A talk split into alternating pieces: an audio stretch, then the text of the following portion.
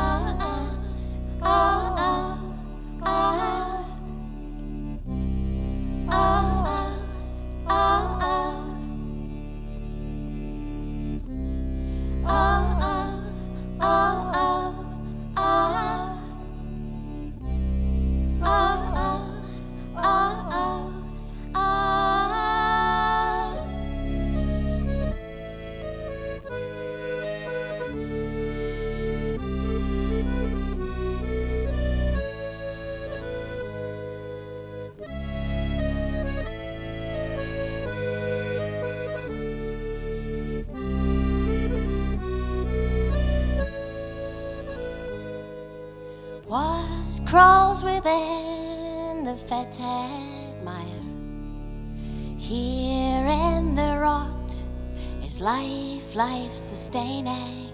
The spores that fly from pores are wise. We are old, but the trees are older. Oh, oh, oh,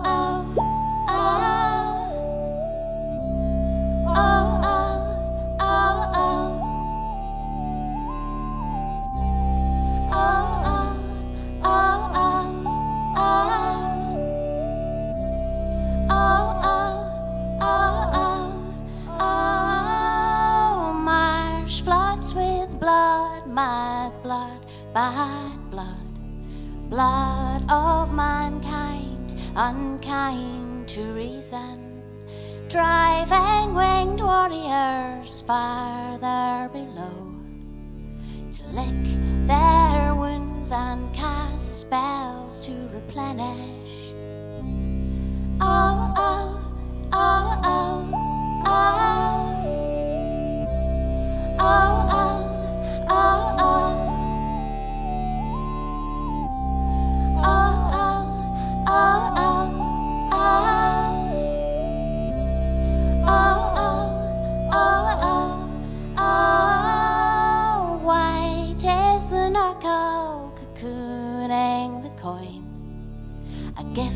From the goddess who yearns for rebalance, bemused the receiver, unfurling his palm, revealing a leafy reminder.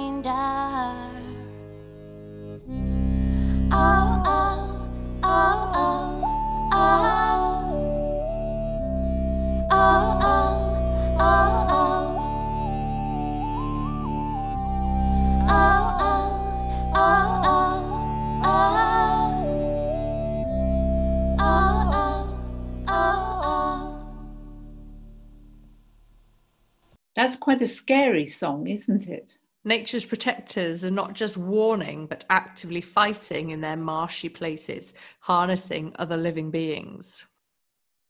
Ewan's film of being human draws on voices he found through YouTube discussing the magical world and its importance to human habitation. His black and white film depicts wild places and cityscapes, giving a backdrop to the archaic and contemporary calls for action in rebuilding the natural world. Yes, Ewan uses a whole range of voices talking about ancient beliefs and traditions, personal encounters with the fairies or the supernatural, and wonderful images of the wild. The film persuades us, rather like some of the work we talked about in episode two, that fairy space is right next to ours and we can glimpse it if we just look out of the corner of our eyes. Terry wrote a poem about the trees, about how the trees can speak and that they have spirits and are a community that can tell us tales. Here's Terry reading that at the Sage Gateshead show. The thing you need to know, child, is that trees do speak. They do tell tales. They sing when they've a mind to. They are gigglers, gossips, grumblers, cataloguing every ache and pain and yet they hold no grudges, claim no debts, speak ill of no creature. They have their tempers, yes, tantrums of branches lashed in gusts and gales, but then they come to rest in stillness, spent, humming contentedly. You've heard them, dear, just yesterday. You thought it was only the wind. The thing you need to know is that each morning every tree stands tall and chants its name, its history, its kinship web and lineage. You've heard them, dear, but thought it was the dawn chorus of the birds. The thing you need to know is that the trees tell stories older than the oldest tales of humankind. By dusk, by night, by starlight, you have marked their midnight murmuring. You told me so, but thought it was just water rushing through the stream. The thing you need to know, child, is that trees do speak in their own language. They mutter in the crackle of autumn leaves. They sigh as snow settles at their feet. They utter exquisite arboreal poems as each tender young leaf unfurls. They laugh in shivers of green and gold when tickled by a summer's breeze. The thing you need to know, child, is that trees do speak in the tree language. And yes, you will understand their speech one day, root child, sweet sapling.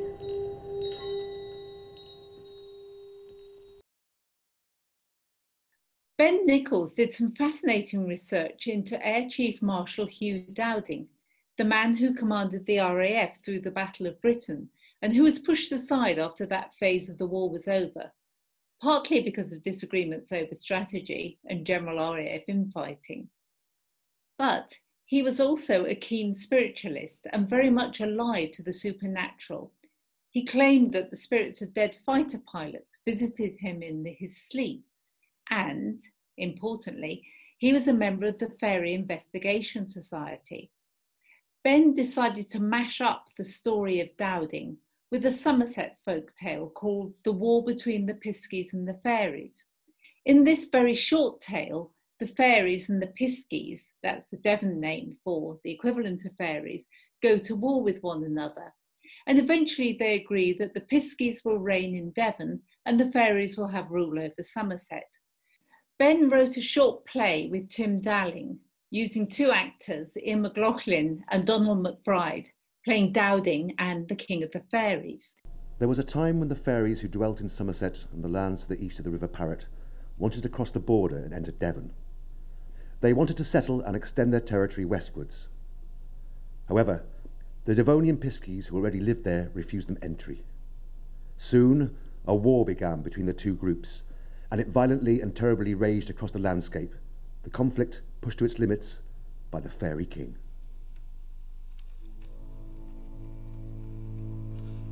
Our scouts have returned with terrifying reports of new activity from the edges of our realm. Giant metal beasts, large enough to carry a thousand fairies, run across fields like swans launching from a lake. Then they take to the skies, climbing to a height where they are almost out of sight.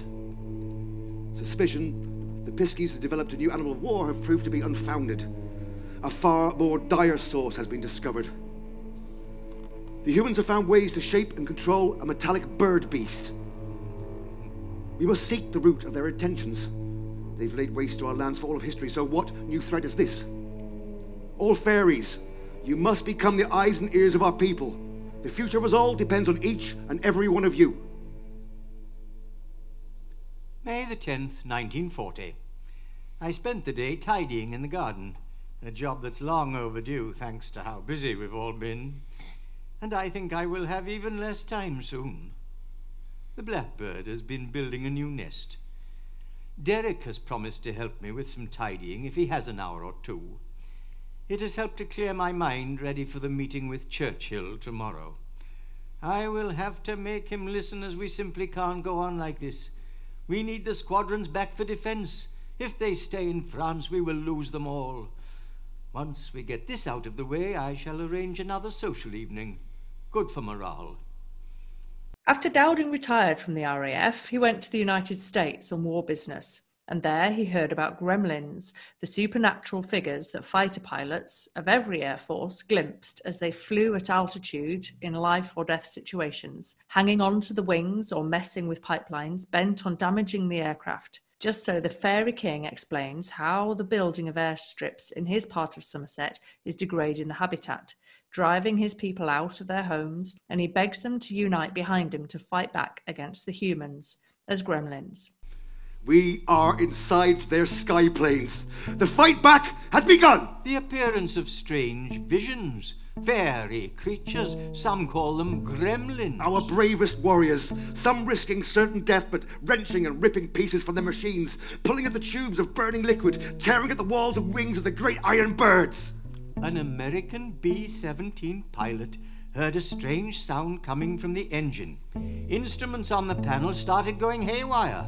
When he looked outside to his right, he saw a freakish creature latched onto the plane. It was three feet tall, with abnormally long arms, grey, hairless skin, deep red eyes, a gaping mouth full of teeth, and pointed ears with tufts of black hair at the ends, like owl ears, just staring in at him from the wind and bitter cold beyond the glass. In the final moments of the drama, Dowding is up on the moors near a stone circle lost in the mist, where the invisible fairy king speaks to him, taunting him with his failure to see what humans have done and are continuing to do. Let's hear a bit more from the play. It's all about frequencies. There are so many signals that are there, but we are not attuned to them. Quentin Craufurd of the Fairy Investigation Society is convinced that it is very similar to a radar projection. Oh dear. Am I on the wrong frequency, Commander? Have you been trying to contact us? The presence was almost like electricity, and I have to confess, I sensed it was not a friendly presence. You may be right, Commander. You sure it was me you were trying to contact and not your dead wife? I was suddenly filled with thoughts and memories of Clarice. I could vividly see her holding Derek when he was just a newborn baby. Oh, yes. Your son. You sent him into battle, didn't you? While you sat safely behind a desk making all the plans, overseeing the strategy. Some warrior commander. He survived, didn't he? He was, is, a hero. And one of the hundreds of thousands of others who didn't survive that you sent to your deaths. My dear fighter boys, my chicks, I fought to save you, to bring you all back from France. Strategy, defense, not grand offensives. And I have heard your voices from the other side. Many voices. Hearing voices, eh? Watch out they don't start thinking you're a mad, Commander. In my sleep, in my dreams, the voices came to me. My boys had traveled through to a different realm, and in that place they were still flying as spirits in fighters, taking off and landing from mountaintop runways made of light. So there is an afterlife, is there not? You want to believe that so much, don't you? But you know what, Commander? Yes? Uh, hel- hello? I can tell you about it. But even if you think you can hear the words I say, you won't remember. And you, human, you can never truly understand.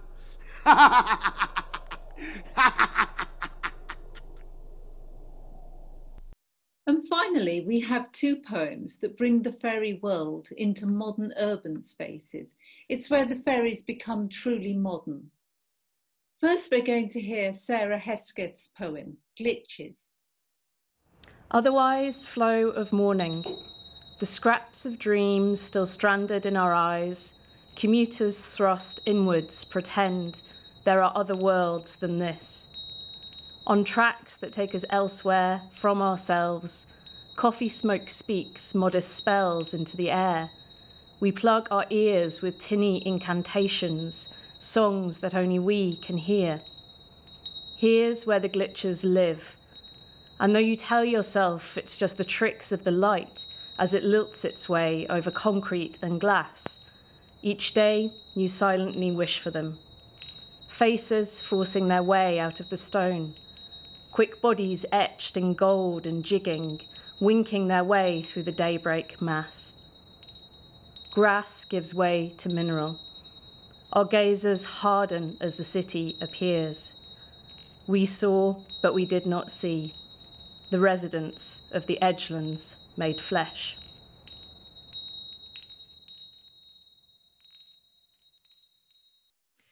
Sarah talks about the commuters who are sitting on the train, commuting into town, listening to their music, reading stuff on their phones. But if you look up and out of the window, you may just see little glitches in reality, other things barely glimpsed out of the corner of your eye. Patience's poem, We Dance to Another Tempo, is a good one to close this episode with. Patience takes up the old theme of dancing with the fairies in the woodland and losing track of time. When the speaker in her poem goes down into the fairy club, the landscape above ground is full of trees, but when that speaker comes back up again, the trees have all gone, replaced by tower blocks. Alder, elder, aspen, rowan, hazel, maple, beech, birch. Alder, elder, aspen, rowan, hazel, maple, beech, birch. Alder, elder, aspen, rowan, hazel, maple, beech, birch. Alder, elder, aspen, rowan, hazel, maple, beech, birch. Alder, elder, Human, I enter, ochre, amber, brown tribe of trees. Enter their alder, elder chant. Words that would spell to each other. Hazel, maple, beech, birch, via moist earth, spiky roots metro. Young, I shun the retro human cycle of birth, youth, bells, birth, death, bells. This human seeks other world, where folks dance to tunes mixed with heartbeats. Tenth month shed bronze shaped dates, underworld calls, in a voice stiff as drum skins. Earth opens its mouth until yours truly falls underground, where heads, small and tall, forge a grass green snaky cube. Elves frisk, and giant scans guest list in the pitch black metro. Low pitch heart kicks as I enter the crypt, drink my drugs. Music maker makes vinyl earth quake. A dwarf plays piano, then horns, harps. Fairy woman takes stage right in white smoke dress. Her plait, a grass snake. Sings three satin notes, and I drown in front vocal. Eight songs later, we share a drink. She speaks burnt aspen. I speak razor sharp fairy slang. She is beech, birch, witch. I'm under her lingo. We twist limbs round retro tunes. We dance to an other tempo.